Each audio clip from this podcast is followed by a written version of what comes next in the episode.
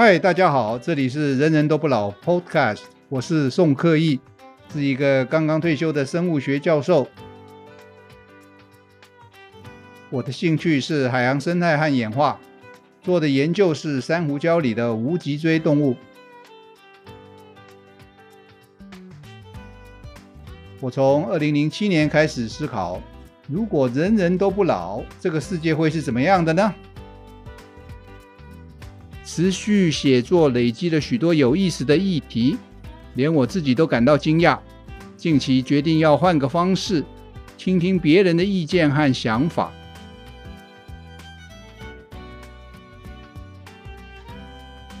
人人都不老的世界会是怎么样的呢？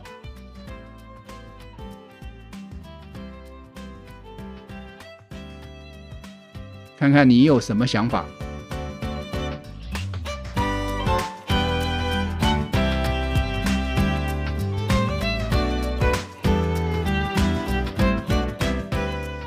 今天的主题呢是家庭。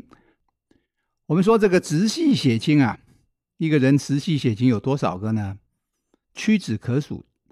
那一旦人人都不老呢，我们说会有上百万人的直系血亲。等一下我就算给你看。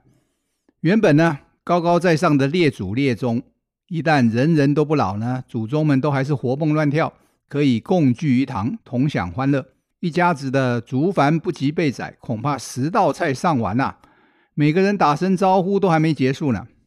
你或许觉得夸张了吧？那我们不妨来算一算啊。假设每五十年才一代，我们现在是二十几年、三十年啊，那平均呢，每个人呢活一千岁，这个是在前面某一集呢曾经论述过了。那平均一千年的岁月呢，就有二十代的祖先可以同堂了，不是吗？从南方一脉相承而来的同姓的直系尊亲属呢，大概平均有四十个人，每一代呢二十个。但是呢，如果把外祖父母，也就是母亲那一方的直系亲属也一起邀请来，那就可能有超过百万人呢是你的直系尊亲属。怎么算的呢？二的二十次方，大概是一百零五万。那这个估算法呢，我们当然需要做一些假设，在这边呢，我们就不再这个赘述了。那这么多直系长辈齐聚一堂啊，似乎不太现实。当然了，那是因为人人都不老才有的场景。真有那一天呐、你还要祭祖，不如租一个巨巨蛋场地了，来办一个认祖归宗大会呢。因为祖宗们都还健在啊，传统上的祭祖啊要做很大的调整。事实上啊，在人人都不老的时候，你的祖宗不但活生生的，外表上看起来也绝对不会比你老，基本上就跟路人甲一样喽。原来啊，我们现在对祖宗的敬意啊，跟死者为大的观念脱不了关系的。既然祖宗人都还在，至少我们不确定他是不是死了。原本过年时候的祭祖当然是进行不下去了。这个时候你会邀请他们本尊来家里接受你的宴请吗？就算你有心呐、就算他们愿意接受这个你的敬意啊，他们的后人可能有很多哦。什么时候轮到你做东啊，还真的是不知道呢。与前面同样的假设，每个人生两个小孩，一千岁的人每顿饭接受一个。直系后代邀约啊，那就有百万多个人要轮流请他，每天三顿饭呐、啊，他接受一个人的邀请，不同人的，他得要花一千年才轮流过一圈，这个是人人都不老时候的效果。再来呢，我们看直系血亲在这个时候是怎么一回事？那祭祖不办呢、啊，还是有其他的方法可以慎终追远啊？但是呢，祖宗们呢，不但健在。而且四处爬爬照呢，却又有些问题要面对的。你能够想象那会是什么问题吗？呃，首先呢，当然是所谓的伦常，或者说的狭隘一点呢，就是如何避免乱伦。女儿出门交了男朋友，带回家给父母亲看一看，一阵寒暄呐，竟然发现呢是失联多年的高曾祖父，这有些尴尬吧？毕竟还是直系血亲呢。可是我们从另外一方面来看呢、经过了这么多代啊，就算是直系血亲，也不见得有很大的血缘关系。依照我国民法亲属篇啊，直系亲属不得结婚，旁系呢就是六等亲以内呢也不行。当初立法的用意啊，是防止近亲通婚所生的子女呢，可能是这个违反了遗传上优生学的问题。我们就以六等亲来算了，表兄妹最近的直系亲属连结呢，如果是同一个曾祖父，就是六等亲，六亲等啊、哦，依法不得结婚。直系呢，一个人见到六亲等的高祖的祖父，这个是六亲等哦。实在是机会不大，但是人人都不老的时候啊，不要说高祖了，这个高祖的高祖啊，八亲等也都是常见的哈。他跟你的血缘关系啊，经过这么多代啊，只能说是很稀释、很勉强的。那我们就来算一算好了，你和你的父亲啊，有二分之一的基因是因为父子这一层关系而完全相同。同样的道理，你父亲和你的祖父呢？他们两个人呢，也有二分之一的基因，是因为他们的父子关系而完全相同。那么这样算下去，你和祖父呢，当然就是有四分之一的关系了。那如此一代一代累积下来啊，十代关系剩下百分之零点一，也就是千分之一的基因，是因为这个直系的关系呢而完全相同。千分之一算是一点点的关系了哈，就算是直系亲属啊。也不能说是近亲了，是远亲。我们不妨跟旁系结婚的规定来比较一下哈。六亲等的表兄妹大概有百分之一点五的基因完全相同。各位呢，不妨相信我的计算了哈。那这个相当于直系血亲中的什么呢？曾祖父的曾祖父。也就是说，要比照办理的话呢，每个人应该是可以和曾。祖父的曾祖父结婚了，在以前那个简直是离谱的说法。可是呢，就算是现在还是一样了哈。但是，一旦人人都不老的时候呢，那大家是见得到面。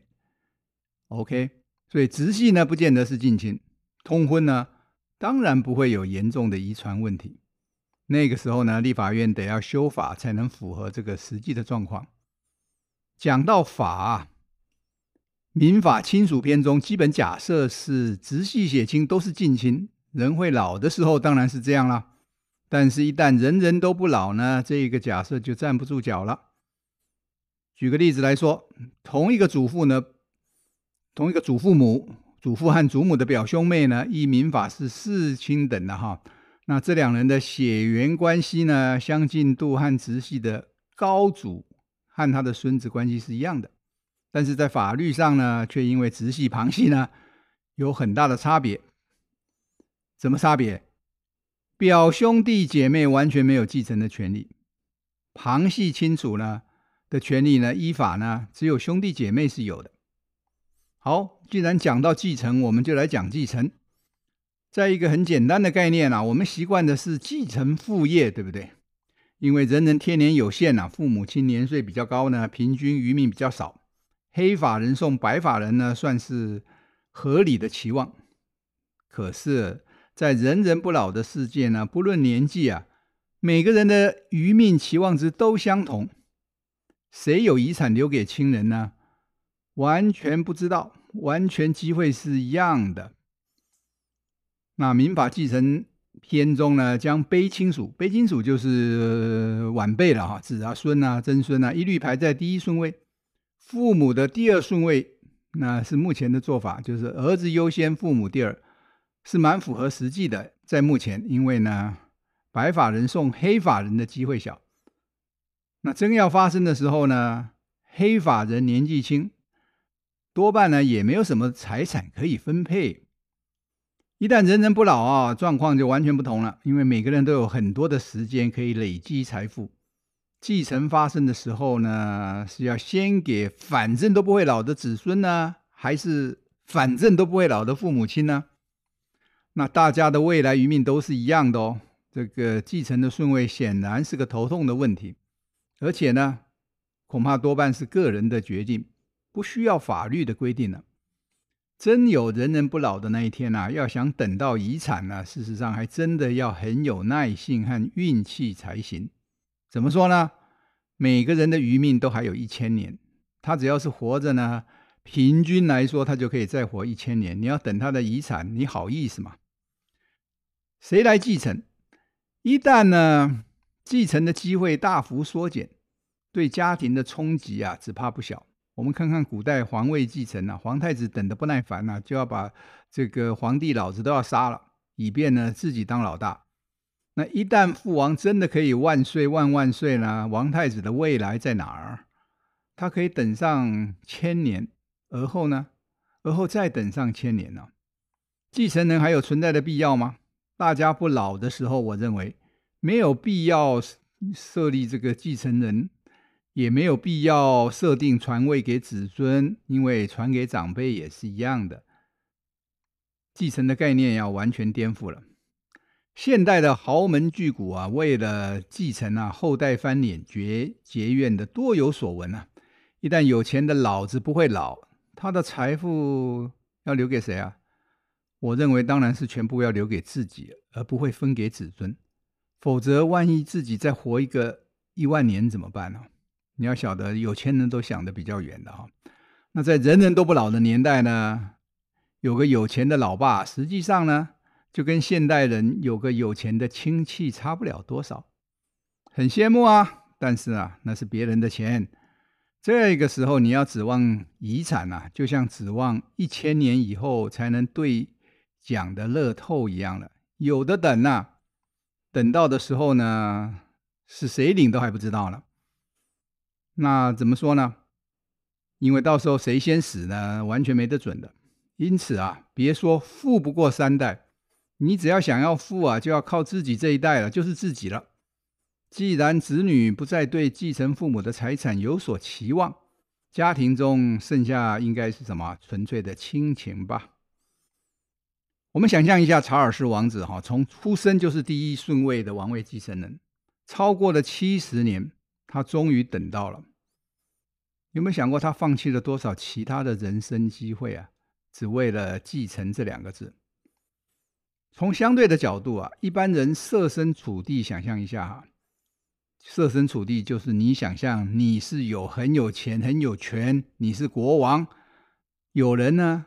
要理所当然的接手你辛苦累积下来的所有东西，包括头衔、资产、你的人脉、你的部署，凭什么呢？自己余命有限的时候也就算了，因为不得不如此嘛。反正要给人的，还不如给自己人。可是呢，人人一旦都不老，大家余命都是一千年，在那个世界啊，遗产啊。会是一个没有人理会的名词和概念，更不会为他费心规划。我们想象一下，宋朝的人，宋朝大概是一千年前哦，会做一千年的规划，让今天的后代受用吗？那后代是谁呀？是一个超级的陌生人。这或许不是个很好的例子，因为实在太难想象了。一路走来的呢，每一个都是会老的人，但是对不老的人来说呢？死亡的一千年呢，也不见得是碰得到的事哈。既然碰不到的事，那遗产规划就不再有动机了。所以继承物业的期望啊，是非常不实际的了。一旦继承家业遥遥无期啊，显然会产生道德风险的。这是很多小说啊、电影的这个内容。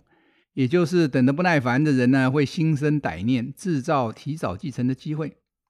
那这要怎么解决呢？我们当然不是说什么加强小学时候的法治概念啦，培养亲情啦，而怎么样釜底抽薪的方法就是根本废除继承权，所有财产转移都要当事人活着好好的时候来决定和执行，也就是基本上是赠与，他开心给谁就给谁，而不必呢许一个等不到的未来，有一个人在那边虎视眈眈的。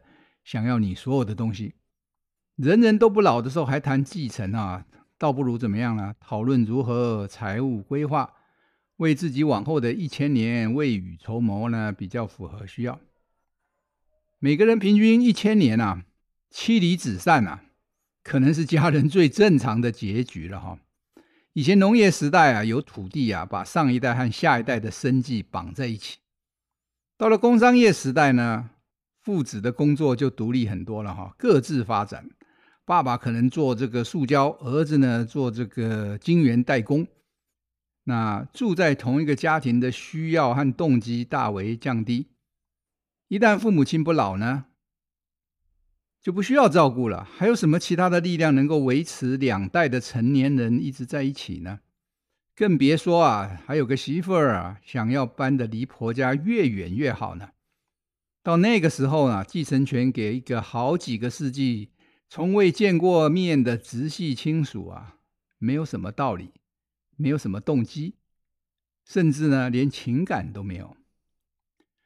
那我们再看其他的层面哈，我们不要整天都讲财产。我们这个家庭的影响力啊，事实上。不只是有形的资产呢，还包括饮食的口味、生活的习惯，还有一些耳濡目染的价值观。这些呢，在幼年时期的印象啊和记忆呢，会影响我们一辈子。而在人人不老的时候呢，这些的时效就是多久还有效呢？可能长达一千年，因为它平均活上那么久。有些活得久呢，甚至更久，三四千年。那从坏的一面来看呢，儿时的创伤烙印呢，也同样是挥之不去，几个世纪。这些未必有意识的影响呢，可以持续几千年。哇哦，家庭能够改变社会和世界的能力呢，也更深远。那这些上一代经由家庭带来的影响，会不会因为人人活得久而减缓时代改变的速度呢？毕竟啊，儿时的经验可能是唐朝、宋朝时代的呢。那这个时候会不会影响我们做做一些改变的时候决定不要改变呢？我认为啊，可能会有效应。可是呢，你不妨检讨一下自己啊。我们现在有的知识、意识也好，有多少是儿时的熏陶，又有多少呢是后来学来的？那。当人人不老的时候呢，儿时的时间还是这么短，可是后来的时间，就是长大成人、自行判断、自行学习、自行得到的这些新的知识、新的这个意识呢，才是大幅延长的。因此，儿时的时间占的比例更小了。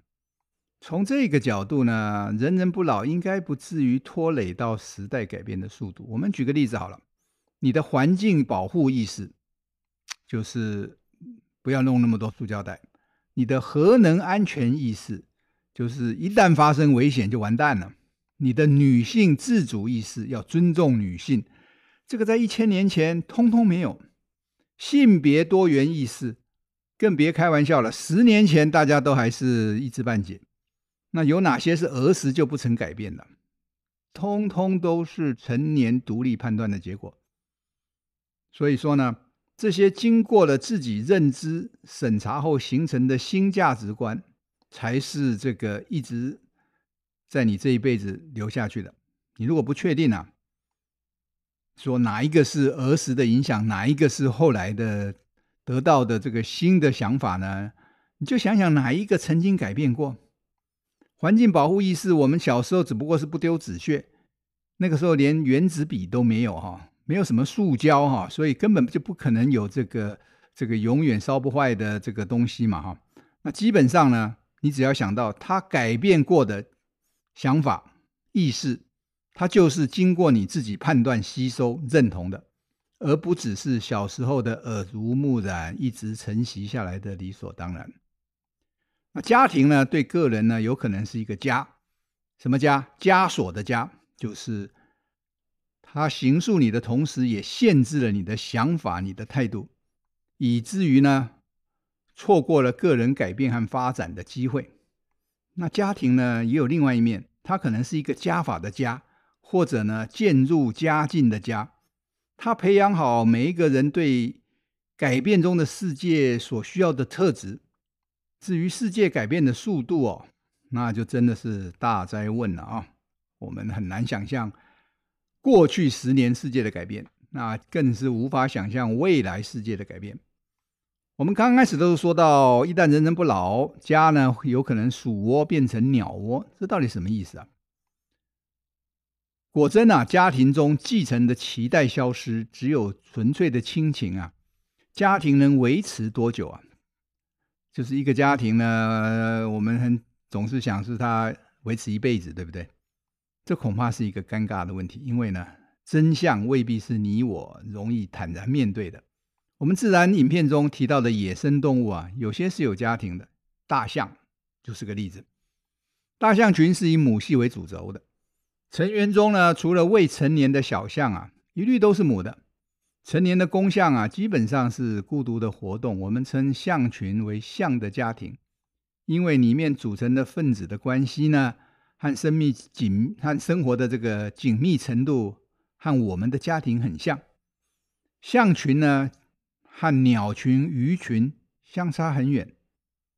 是什么因素维持了象的家庭呢？生物学家的说法当然是为了生养小象，为了传播基因。原来象群中的母象呢，通通都是近亲，要么是母女，要么是姐妹。小象出生以后啊，它的姐姐、它的阿姨们呢，会帮忙带领照顾它。自己的妈妈呢，要花很多的时间来摄食，来补充哺乳需要的营养。那显然呢，要单亲象妈妈独立抚养小象是很难成功的，象呢，因此演化出了母女或者是姐妹为核心的家庭。相对的呢，人却演化出了父亲母亲为核心的家庭。这个中间是什么因素造成人和象的家庭组成有这么大的差别呢？生物学家当然是想了解了哈，但两者相同的部分呢？就是家庭的功能和繁衍后代息息相关。我们再看另外一个例子：自然界中有哪些物种有硬体家的组成，却不是为了繁衍后代的吗？实体的硬体的居所呢，经常不见得是为了下一代，而只是遮风避雨的所在。我们举个例子：棕熊啊，冬眠时候住的洞穴啊。就只有熊住在里面，它没有两代的人的。还有姚文，姚文因为他是我研究了二十年的生物啊，所以多少对他知道多一些。他在水底的幼虫呢，利用天然的碎屑筑了一根管子，他就住在这里面一辈子，等于是我们的家了哈。这些呢和繁殖没有关系，却和个体的生存的关系很大。熊如果没有住到这个洞穴里，姚文的这个虫管子呢，一直被弄坏的话呢，他们就活不下去了。一旦很多只生活在一起，却不是为了繁衍后代的呢，我们通常把它称作一群。譬如说，一群候鸟，一群鱼。但是你看到一只母鸭带着好几只小鸭在过马路的时候呢，一群呢就不足以形容了，而是一家子比较恰当哈。在水塘里看到一公一母呢，是两只。我们说什么？我们会说一对儿，对不对？一对水鸭子。可是呢，你如果有幸还看到他们的小孩呢，那就是一家子了，都住在那，都住在这个水池里。显然，在我们人的概念里啊，家不是两个个体的，而是要包含两代的个体呢，才完整。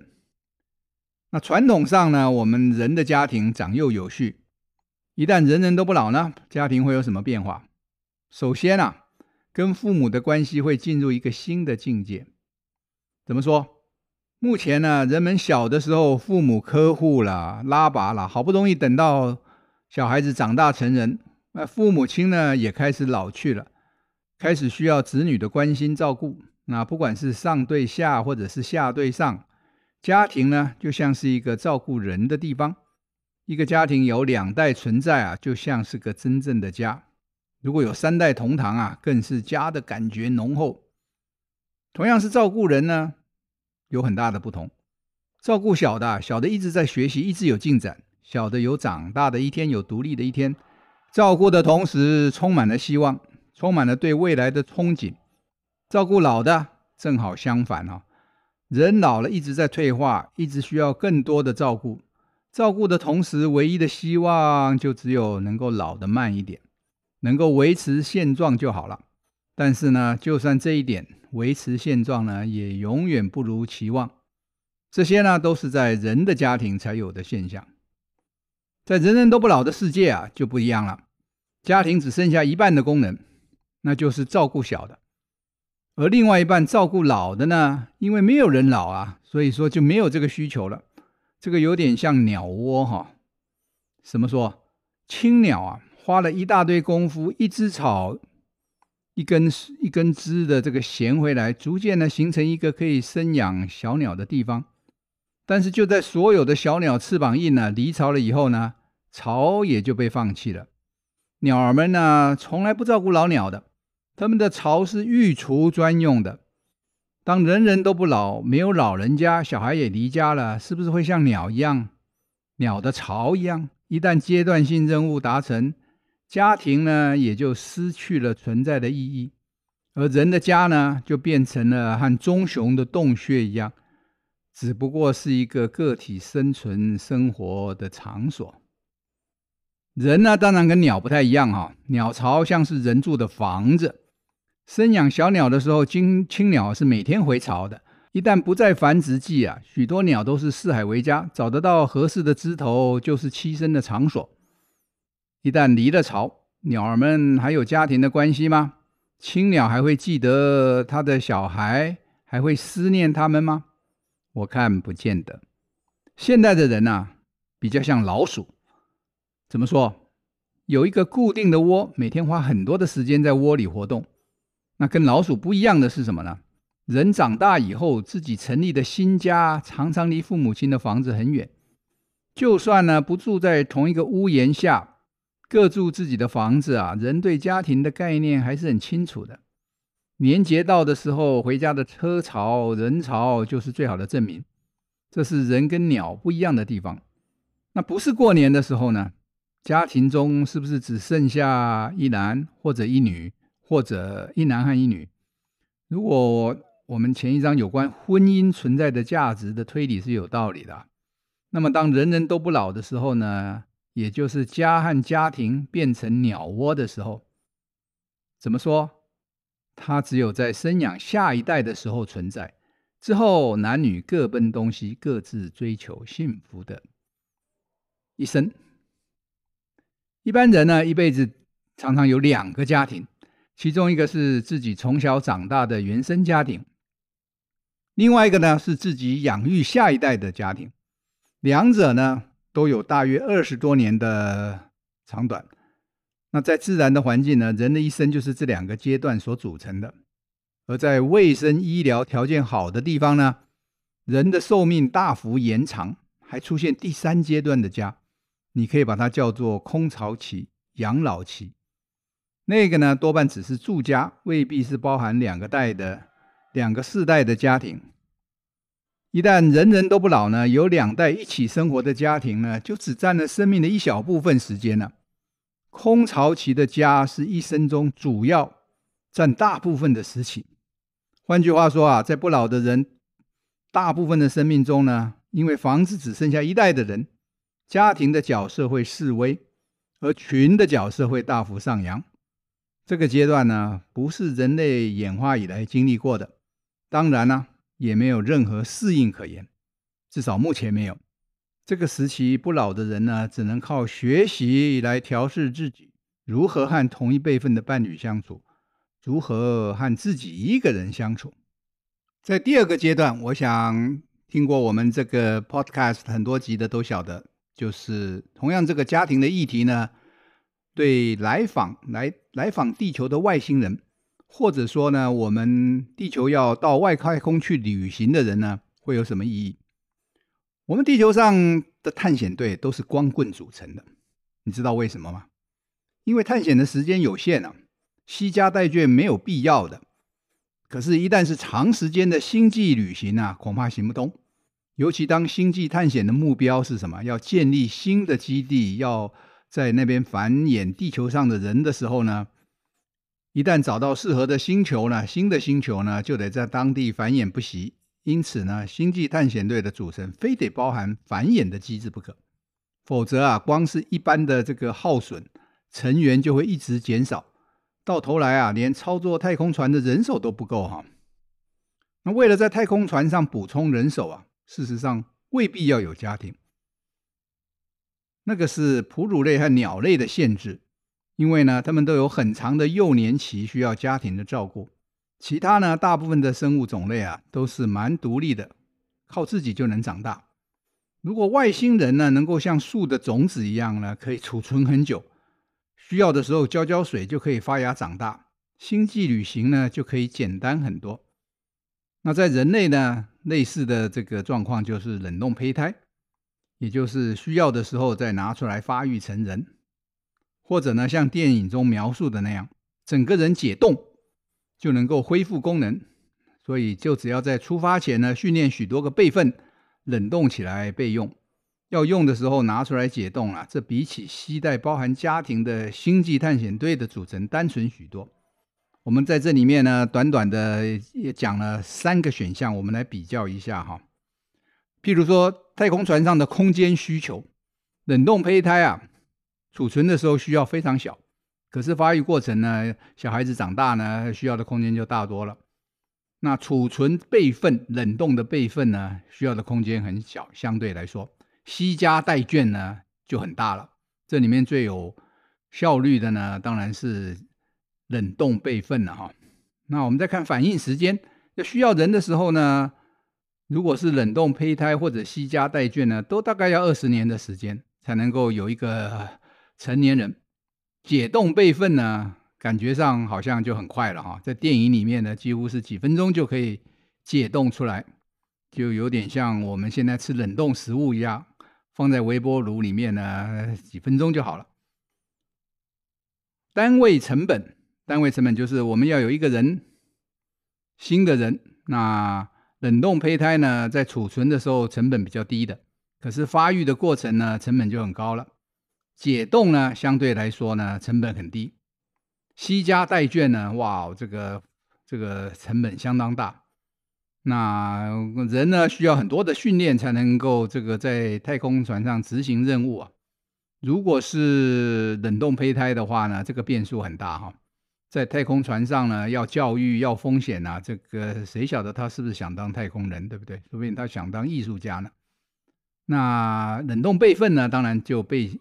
变数很小，我们事先完成了教育训练，然后才加以冷冻。西家带眷呢，就跟冷冻胚胎一样哈，谁晓得这个小孩子将来想干嘛？那能够带多少呢？这个冷冻胚胎当然可以带很多，解冻备份呢小一点，携家带眷呢也是小小很多了哈，就是数量上了哈。那遗传多样性呢，冷冻胚胎。可以冷冻很多很多个胚胎，一个冰冻室里面大概可以放个几百几千个都说不定。冷冻备份呢，一个人的占一个冰箱差不多了啊。携家带眷呢，那更是这个真更是小得很了。那每一个方法都有它的罩门。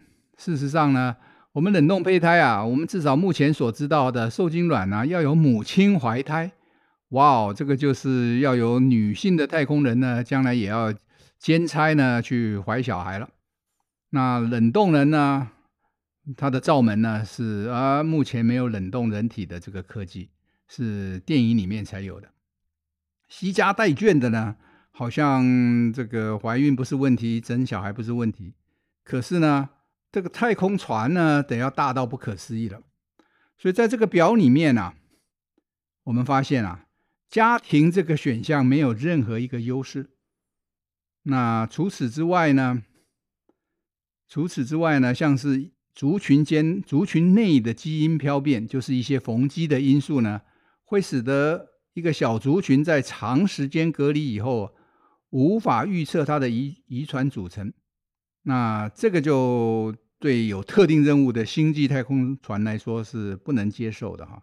也就是说，加西加带眷呢，这个是。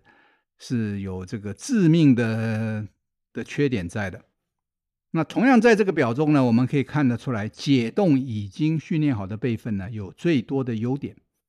它除了数量比这个呃冷冻胚胎要来的少以外呢，它的这个各项的比较，我们刚刚你如果已经忘记的话，不妨倒过来再听一次。它是最更值得青睐青睐的哈。也就是说呢，只要真的有冷冻和解冻活体的技术呢，长途太空船中补充人力的问题就可以获得解决。运作太空船啊，毕竟人数很少，那只靠他们当做未来星球的第一批人，然后繁衍后代呢，仍然有很大的风险。那个就是说前面所提的隔离的小族群里面所面临的族群基因漂变的问题。那为了解决这个问题啊，太空船上得要包含冷冻胚胎的选项，也就是说有很多很多数量很大的这个冷冻的受精卵。那比较可行的可能是冷冻胚胎加上冷冻的训练好的备份，两个的组合。也就是怎么说呢？在旅程中，在太空船里面的时候呢，是靠冷冻备份的船员来补充人力。可是呢，一旦千年以后或者更久以后呢，到了可以殖民的星球的时候，再把冷冻的胚胎拿出来呢，大量发育成为这个遗传多样性的这个不同的人。冷冻和解冻整个个体的技术啊，当然是地球上太空计划的关键啊。一旦能够具备了，就解决了长途太空旅行的一大难关。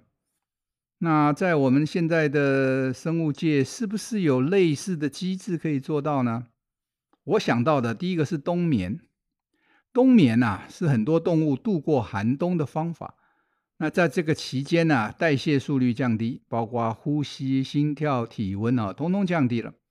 但是呢，我们目前所知道的冬眠的动物啊，都在过程中失去了不少的体重。有的到了百分之四十，过了一个冬天呢，就变成这个这个苗条很多。基本上呢，他们只是进入了省电模式，还是在继续耗电，并没有关机。考虑到太空旅行动辄上千年的长度啊，冬眠啊没有那个能力能够撑那么久。那就算人能够冬眠呢，只能够在火星之旅的时候啊，减少消耗资源有用。但是呢，如果要到最近的太阳系的其他恒星，譬如说比邻星五光年以外，太空旅程可能要一千年呢、啊。这个冬眠呢，可能要大跃进啊。关机的期间呢，得要能够大幅延长，而且呢，几乎不消耗体内能量，才能够派得上用场。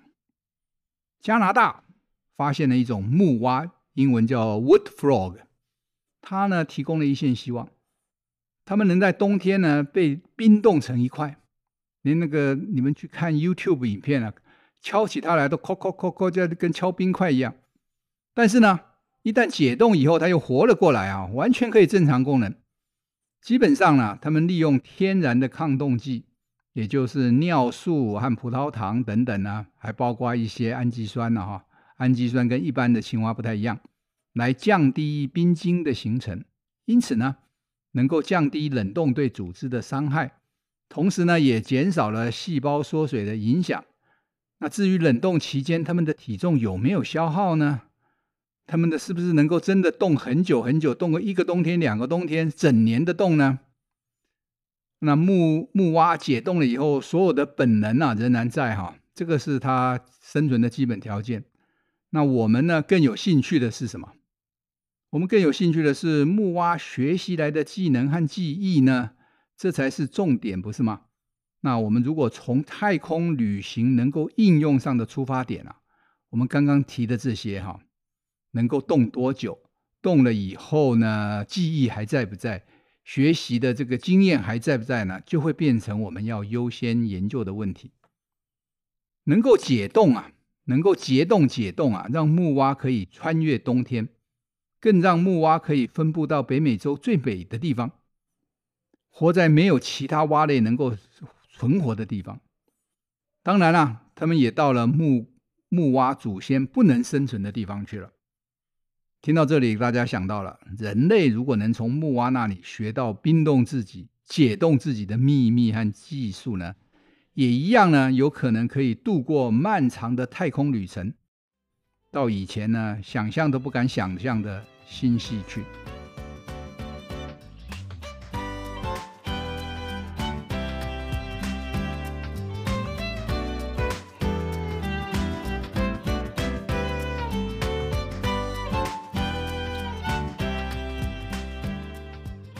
各位听众如果有相关的问题，不妨在下面提出来，我们会设法回答您。